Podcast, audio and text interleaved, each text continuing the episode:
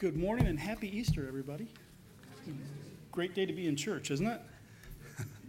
want to go ahead and invite our children to Children's Church. If you want to head out the back, your teacher will meet you. Uh, Christopher has assured me he has prepared an awesome lesson for you. Came in with a big wad of paper, so I'm sure there's going to be great stuff to take home. Um, I love that song that we sang. Oh, death, where is your sting? Oh, hell, where is your victory? Oh, church, come stand in the light. He is not dead. He's alive. He's alive. What a great message. Let, let's pray together. Jesus, this is the day we, we as the church remember specifically your resurrection. Every Sunday we celebrate it, but this is the day we specifically focus on it. And Lord, I am just overwhelmed at the thought that death could not hold you, that all the enemies that piled on for those two days, three days in the ground, Lord, you shook them off and walked out of the grave. So, Lord, would you be with us now as we open the scriptures to hear more about your resurrection, the power, the strength, the audacity of it. Lord, Holy Spirit, open our eyes and our hearts to your word. We pray in Christ's name for his sake. Amen. Amen. So, the uh, Easter message is the audacity of the resurrection. And what I mean by that is not how dare Jesus rise from the dead. What I want to look at this morning is kind of walk through uh, the, the way that the resurrection kind of flowed out from that. What was the impact of that resurrection? And, and you know, usually at this time of year, uh, usually we get the news outlets coming up with the latest story to disprove Christianity, right? A couple of years ago, they found Jesus' burial box and it had his family name on it and stuff. And boy, this was going to undo Christianity. And yet, here we stand, worshiping a risen Savior for some reason this year we got spared. There was no big news story that was going to undo Christianity and prove it all false. Um, there, there was one satire site, though, that said, uh, they had a headline that said, Millions worldwide cling to faith that Jesus' resurrection was elaborate hoax.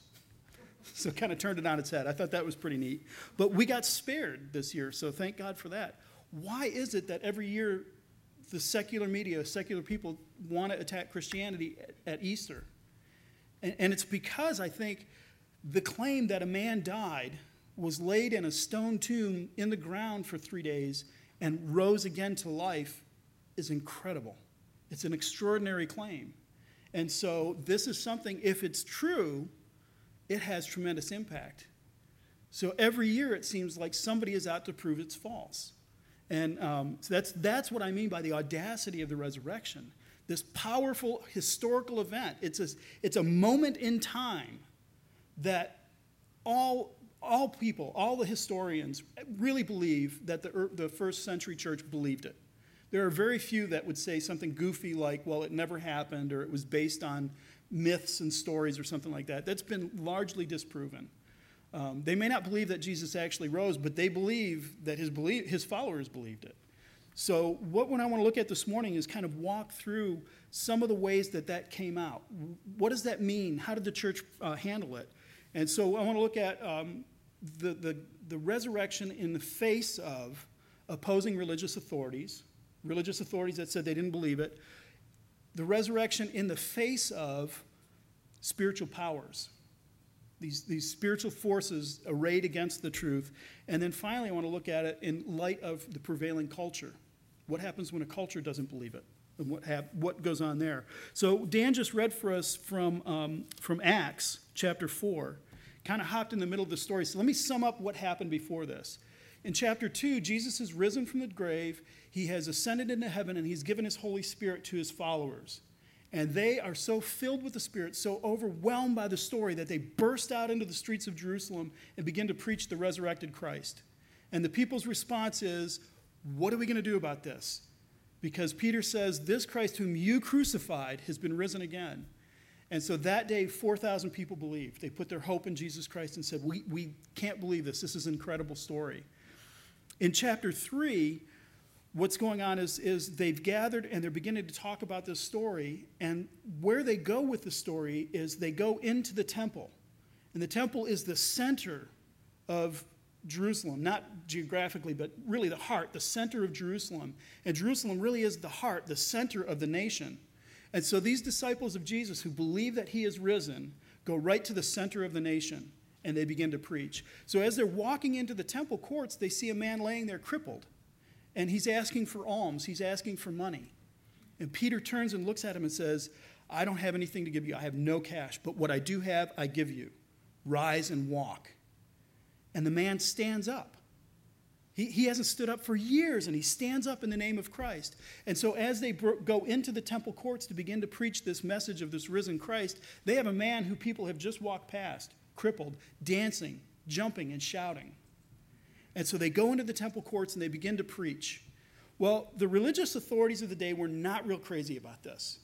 Um, largely, they thought they had solved their problem because they got this Jesus guy, this, this Galilean carpenter, this no name preacher they got him crucified.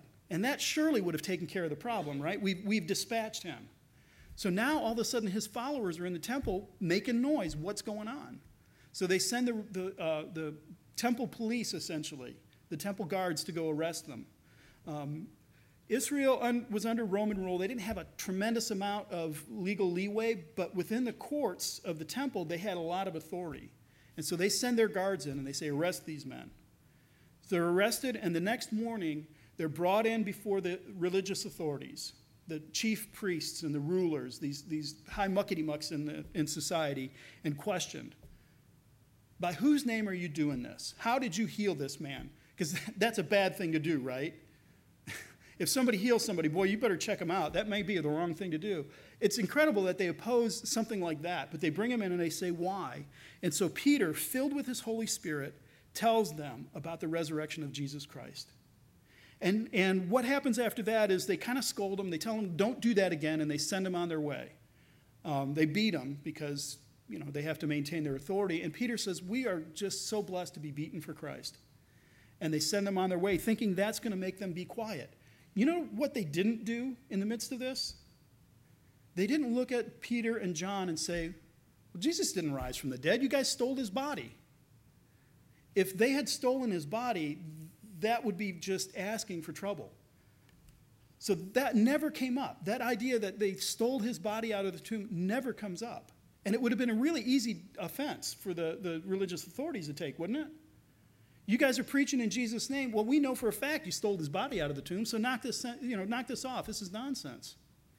But they don't. Instead, they figure, well, we killed the leader. Maybe we can you know, get these guys to calm down and it'll, all be okay. Well, the, the resurrection is not going to go away. It doesn't just disappear because the religious, the opposing religious authorities don't like it. It doesn't disappear. You have to reckon with it. You have to deal with the fact that somebody died, was placed in the ground for three days, and stood up again and walked out. You can't just say, don't talk about it. It's a historical event. This morning, I'm not going to spend a whole bunch of time trying to defend the historicity of the resurrection. I'm just going to assume it and show you how the, the followers, those who were the closest to Jesus' resurrection, how they handled it. It was the prime motivating apologetic of the, uh, of the book of Acts. And apologetic, I don't mean saying, oh, I'm sorry. Apologetic is this is why we're doing what we're doing, this is what we believe. So we'll just look through the book of Acts and watch how this folds out. So the religious authorities are opposed to this, this new sect that's growing up and they're opposed to this idea that Jesus is risen from the dead. Well, at the time, there was a young man who was one of the religious authorities, an up and coming guy. He was, he was doing pretty well, he was excelling, excelling above all his peers. His name was Saul, and he lived in the town of Tarsus. Well, Saul was really opposed to this new religious sect because it would updo, undo everything he believed about religion, about God, if this is true. And so he began to persecute the church. As a matter of fact, the first Christian martyr, his name was Stephen, when the crowd gathered to throw stones at Stephen and kill him, it was Saul who stood there and held the, the, uh, their, their garments, held onto their goods, and said, This is a good thing to do. So he's one of those religious authorities, and he's opposed to this resurrected Christ. He goes to the chief priest with the authority. He gets letters of authority to say, I'm going to throw anybody in jail who's preaching or who believes this stuff. That's how zealous he was. That's how angry he was at the idea of a resurrection. And so he trots off to Damascus, heads north out of Israel towards Damascus. And on the road, he met somebody he wasn't expecting. He was thrown to the ground by the power of this sudden appearance of the resurrected Christ. He had to face that, he had to deal with that. And so, in his response to that, he is told to go into Damascus and to wait. And a man will come along and will, will tell him what must happen. And one of the things the man tells him is this person, this, this Saul of Tarsus who opposed me, I have picked him to be the one who will suffer greatly for my name, but he will take my name before rulers, before authorities. He will take my name around the world. And that's exactly what Saul of Tarsus did. He began to become known as Paul because that was a more familiar name for the Gentiles around him. And so Paul goes on a missionary journey and he travels around and he tells people about this Jesus Christ and starts preaching to them. One of the places that he went uh, was in Turkey. So if you imagine Turkey is a peninsula that kind of sticks out, there's a stripe right down the middle. That region was called Galatia. Um, Galatia wasn't a, a, city, it was a, a, a region. And so a lot of Paul's first missionary journey, he went through towns in Galatia and he began to preach there. And here's the message that he preached. Here's an example of what he preached when he was in Galatia. Except I put my sticker over top of it. Sorry about that. Um, after he's, he goes, what his, his method of preaching was, he would go into a synagogue that was a Jewish assembly in these cities and then ruin a perfectly good synagogue by telling them about the Jesus Christ. Everything that you've been reading in this synagogue, I'm here to tell you what it is. It's pointing to Jesus Christ. So here's the end of one of his sermons in Galatia. He says, Brothers, sons of the family of Abraham, and those who fear God. So he's saying Jews and Gentiles family of, family of Abraham and those who fear God, to us has been sent the message of salvation. For those who live in Jerusalem and their rulers, because they did not recognize him or understand the utterances of the prophets, which are read every Sabbath, because they didn't understand the scriptures that they'd been given, they fulfilled them by condemning him. And though they found in him no guilt worthy of death, they asked Pilate to have him executed. And when they had carried out all that was written of him, they took him down from the tree and laid him in a tomb. And God raised him from the dead. And for many days he appeared to those who had come up with him from Galilee to Jerusalem, who are now witnesses to the people. And we bring the good news that what God promised to the fathers, this has been fulfilled to us, to us, their children, by raising Jesus, as also it was written in the second psalm You are my son, today I've begotten you. And as for the fact that he raised him from the dead, no more to return to corruption, he has spoken this way I will give you the holy and sure blessings of David. Therefore, he says also in another psalm, You will not let your Holy One see corruption. For David, after he had served the purpose of God in his own generation, fell asleep and was laid with the fathers and saw corruption. But he whom God raised did not see corruption. Let it be known to you, therefore, brothers, that though this man for, uh, that through this man forgiveness of sins is proclaimed to you, and by everyone who believes is freed from everything which you could not be freed from by the law of Moses. So this was Paul's message to the churches of Galatia. This Jesus has been promised through all the scriptures. That's where all the scriptures were pointing was to this particular person. It promised that this Jesus would die and would not see corruption. What that means is his body wouldn't decompose. David, yeah, we know where his tomb is, and guess what? He's not sitting there waiting to be let out. He has decomposed. This Christ, who I'm preaching to you, Paul said to the Galatians, he was raised from the dead. And then, by the way of saying that, he tells them, Look, you guys, you can travel to Jerusalem now and talk to people who have seen him. This is not a cleverly told story that I'm making up for you. This is a historical reality, and you can go verify it if you want. He appeared to his followers. Go check it out. And then he tells them, look, there is no there is salvation available nowhere else but through this Jesus Christ. That's the message of the resurrection is Christ has been risen, he's bringing you salvation, and now's the time to believe.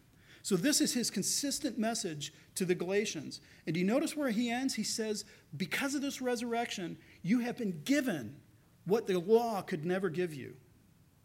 As you tried to keep Moses' law, it could never deliver you from those, those burdens, from the weight of your sin. All it could do was pile on and pile on and pile on. But this Jesus has come and he's fulfilled all of that. And so there's salvation only in him. That was Paul's heartbeat. That was what his, his, um, his effective message was for the Galatians. Well, after Paul did his missionary journey, he traveled around. He went back to, to um, Antioch. And after he returned, some people showed up in Galatia. And you know what they told people? They said, hey, this Jesus guy, that's great. You, he's, a, he's where you really need to start. But now that you've got Christ, to really be saved, you have to become Jewish. And so you, you got to be circumcised. And then once you're circumcised, then you're in, and then you can do things like obey the food laws and, and these other things. And that's really how you're saved. That, that's what the, the message is. Well, Paul was not real crazy about this. This was not a message that he wanted the, the churches in Galatia to hear. Because what it was doing is it was saying, Jesus is good, but he's not enough. He's a good start. But after that, now you're free, you brought into the family, now you can really be saved by being circumcised, by obeying, obeying these laws, by, by fasting and feasting on these certain days. And, and that's when you're really saved. Well, Paul had just absolutely no tolerance for that, zero tolerance for it. And so he writes to the churches of Galatia. And um, his, his letter to the Galatians is, it starts out really interesting because it starts with his formulaic approach and then it suddenly blasts in.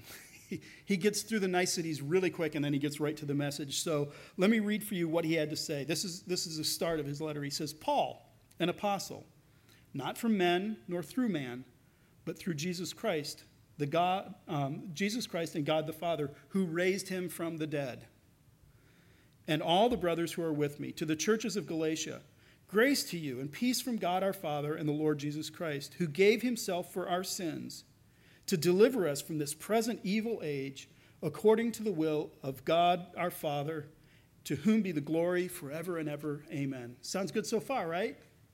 I am astonished that you so quickly are deserting him who called you in the grace of Christ and are turning to a different gospel. Not that there is another one, but that some are troubling you and want to distort the gospel of Christ. But even if we, or an angel from heaven should preach to you a gospel contrary to the one that we preach to you, let him be accursed. As we have said before, so I say again if anyone is preaching to you to a gospel contrary to the one we've received, let him be accursed. Do you get the feeling Paul might be a little angry about this? You don't tamper with the gospel, the good news the glad tidings that God has saved you in Jesus Christ. And we, we use the word accursed there, and it's, it's not a bad translation. The word behind it is anathema. We kind of use that sometimes in English to say something that's really loathsome and something we really hate. Um, sorry, that's too weak. The way anathema is used primarily in Paul, but throughout the scriptures, is something that's set aside, something that's put to the side and prepared for destruction. The way it was used in the Old Testament is when Joshua led the people of Israel into the promised land, there were some cities where they were told, You take nothing out of it. You dedicate it to destruction, you dedicate it to anathema. And once you have dedicated to anathema, you take nothing out, you burn it all. So, what, G, what, what Paul is saying here is if we show up, if I, Paul, and my cohort show up in Galatia and we tell you, yeah, go ahead and be circumcised and start following the dietary laws, go to hell. I will go to hell if I do that. He says to these spiritual authorities if an angel shows up in your church and says, I have good news for you, God loves you so much, he wants you to know all you have to do is be circumcised and follow the dietary laws. Paul says that angel can go to hell. He is not fooling around. This is, this is big news. Jesus Christ has risen from the dead. He has conquered sin and death and hell. He has fulfilled all the law of Moses. If anybody comes to you and adds anything to it, they're condemned. It's not about what you do, it's about who you trust, who did it for you.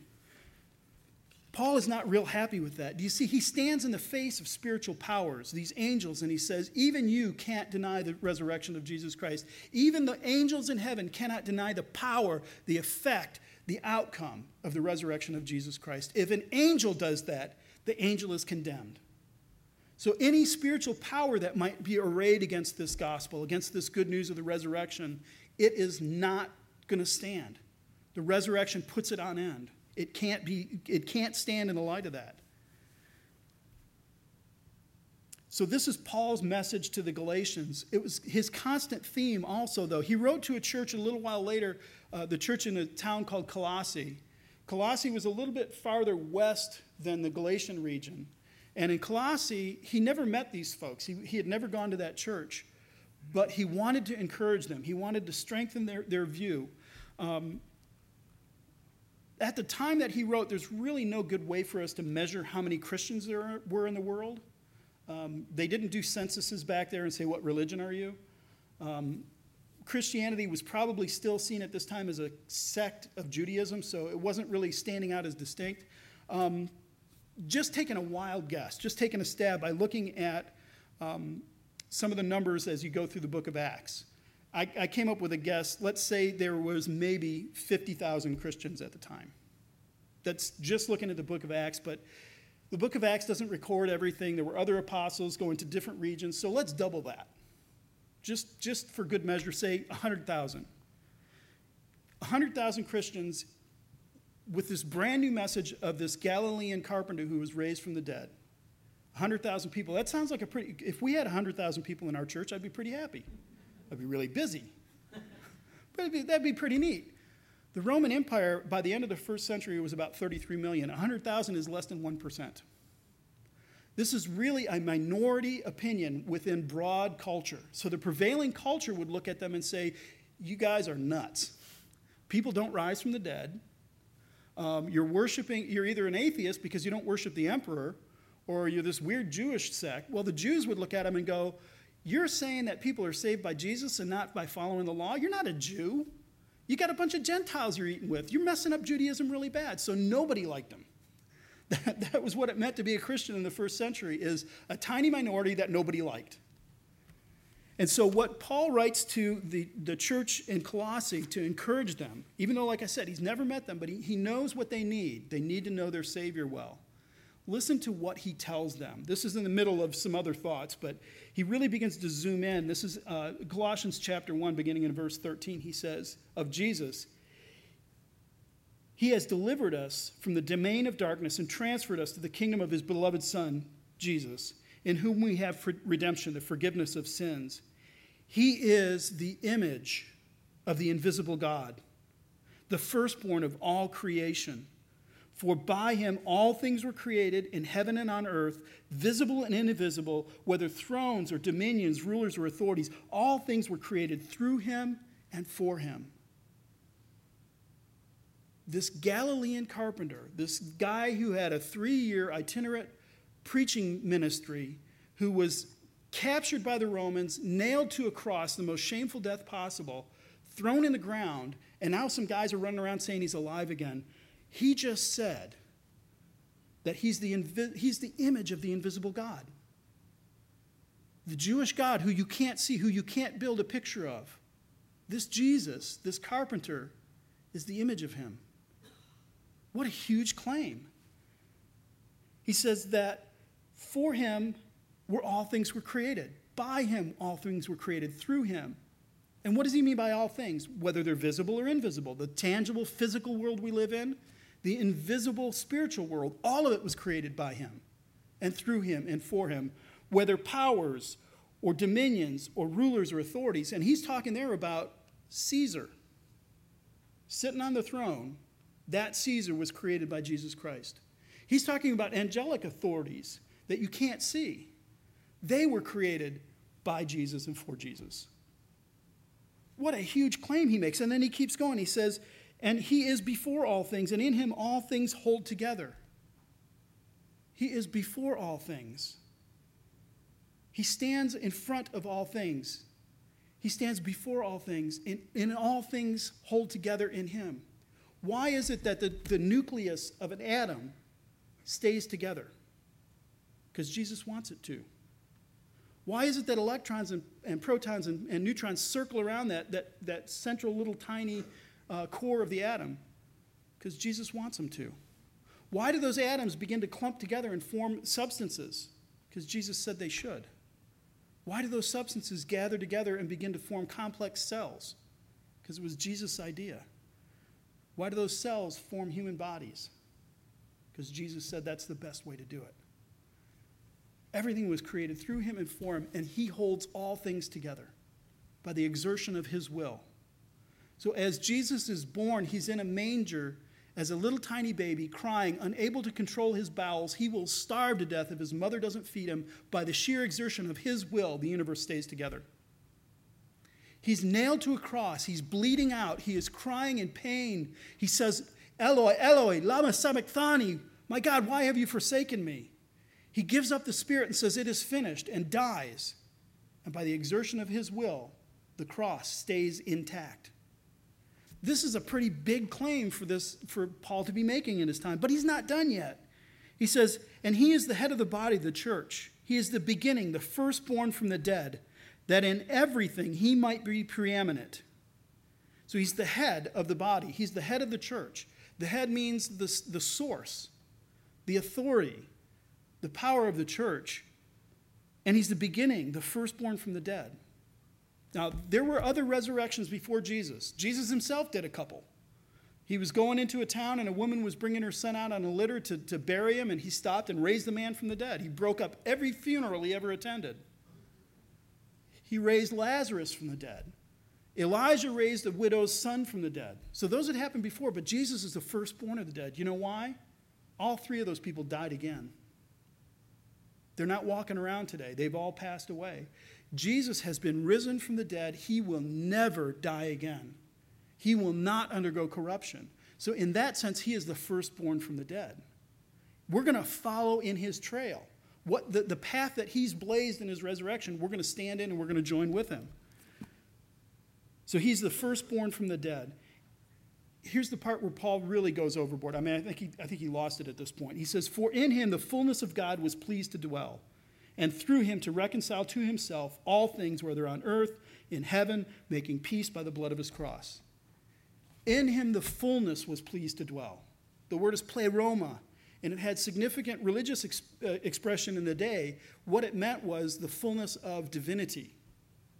It was used in, in very heretical ways. Paul redeems the word and uses it here to say the fullness of God.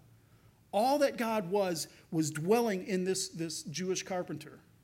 If you wanted to see what God was like, you looked to Jesus because the fullness dwelled in him. And when, when God put the fullness in Jesus Christ, when Jesus became flesh, he took on it, a, a human nature. He did it so that he could, by the blood of his cross, reconcile all things to God. That was why he was born. That's why he lived. That's why he died. That's why he raised from the dead, was so that he could re- redeem all things. He could bring all things together in, in a right relationship to God. And less than 1% of the population believed this. And he's making these huge claims about who Jesus was. This man is more than you could possibly imagine. And the prevailing culture said, You're nuts. Nobody believes that. Can, can you tell me somebody else who believes that? Nobody believes that stuff. Why would you believe that? So, in the face of a prevailing culture that increasingly in our day doesn't believe, what we're called to do is stand and point to the cross of Jesus Christ and say, He's risen from the dead.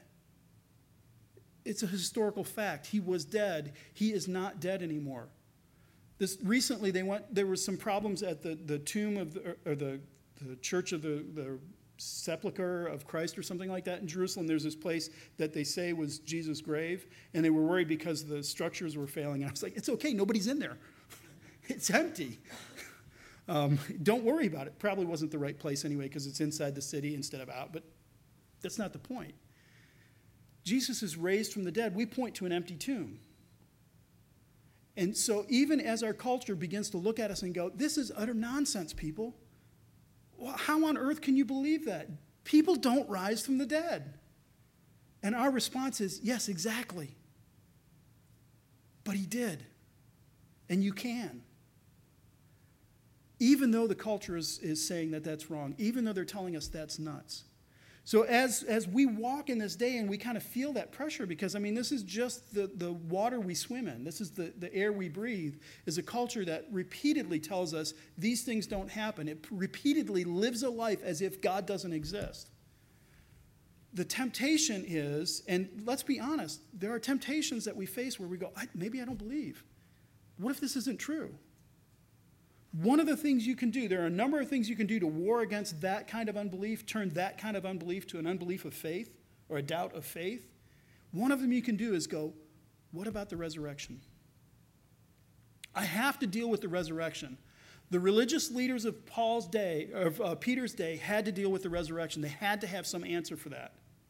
When Paul preached the gospel, he went forward and he told people about the resurrection. They had to have an answer for it.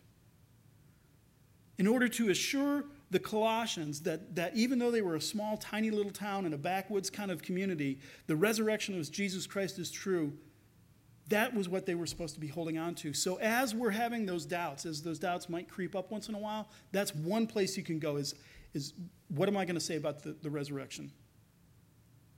It's a historical event. It happened. I have to do something with it. So let that be an anchor for your soul. This is the audacity of the resurrection. It stands in the face of common sense, I, have you ever seen anybody raised from the dead? No, you have not. Then why on earth would you believe Jesus did? Because he is audacious. Because he is the kind of person that would do that. Because in, the, in him, the fullness of deity was pleased to dwell so that he could reconcile all things to himself. In the face of that, it's an audacious claim. It opposes religious authorities and lets us just ignore them these different religious systems in, in, in America, Buddhism can say that no, they don't, that the resurrection didn't happen. Islam specifically and creedally denies the resurrection. Atheism, materialistic atheism, says it's not possible. And we can look at those people and say, deal with it. You, have to deal with this. Opposing religious authorities can be ignored. We don't have to listen to what they say. And contradicting angel, angelic powers could come and say that there's something else, and they are to be threatened with the gates of hell. A, a preacher who comes to you and says, Well, yeah, you know, Jesus is good, but he's a start, and here's what you got to do next. You can look at such a preacher and say, You can be damned. And you don't have to obey them. Instead, you can confront them with the gospel of Jesus Christ. And then finally, as our culture does that to us and presents to us this worldview, through TV and through advertisements and through songs and through media constantly bombarding us with there is a life that doesn't include God. We can look at that, that prevalent culture and confront them with the resurrection of Jesus Christ, the reality of the resurrection of Jesus Christ. You have to do something with that. You have to answer that somehow.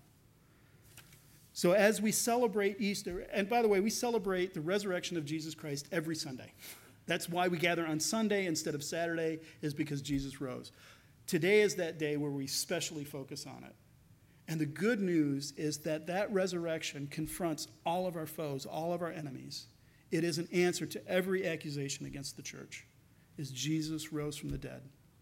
You Christians, you think you're so much better than everybody else. Absolutely not. I don't think I'm better than anybody, but I know somebody who is. And that's where I'm putting my hope and my trust. So this Easter, let that fill you with faith. Let that fill you with a hope for the future.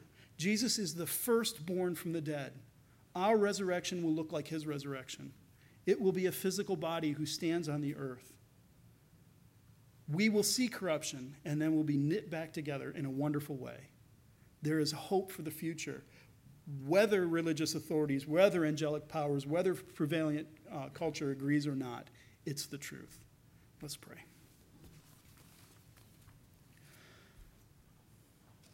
Jesus, your resurrection upends everything. It turns the tea cart over, it sets everything on end. And that's, I think, the reason that our culture seems to want to attack it every Easter. Try to find a grave with a body. And Lord, we know that it's not possible, that it won't be there. Or if there is a grave with a body, it won't be yours. So, Lord, thank you for being so audacious as to rise from the dead and to equip your church with this important message that Jesus died for your sins and was raised.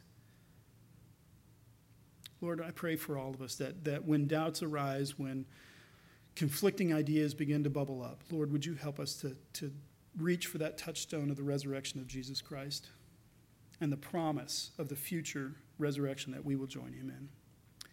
Be glorified this Easter in all of your churches, all the way around the world, especially in Egypt, where trucks are blowing up in church buildings, in Syria, where Christians are being persecuted and, and executed, in Iran, where the church is almost totally chased out. Lord, would you strengthen the believers there and through the blood of the martyrs, bring to, to um, fruition, bring to full growth the church of Jesus Christ in these dark places too.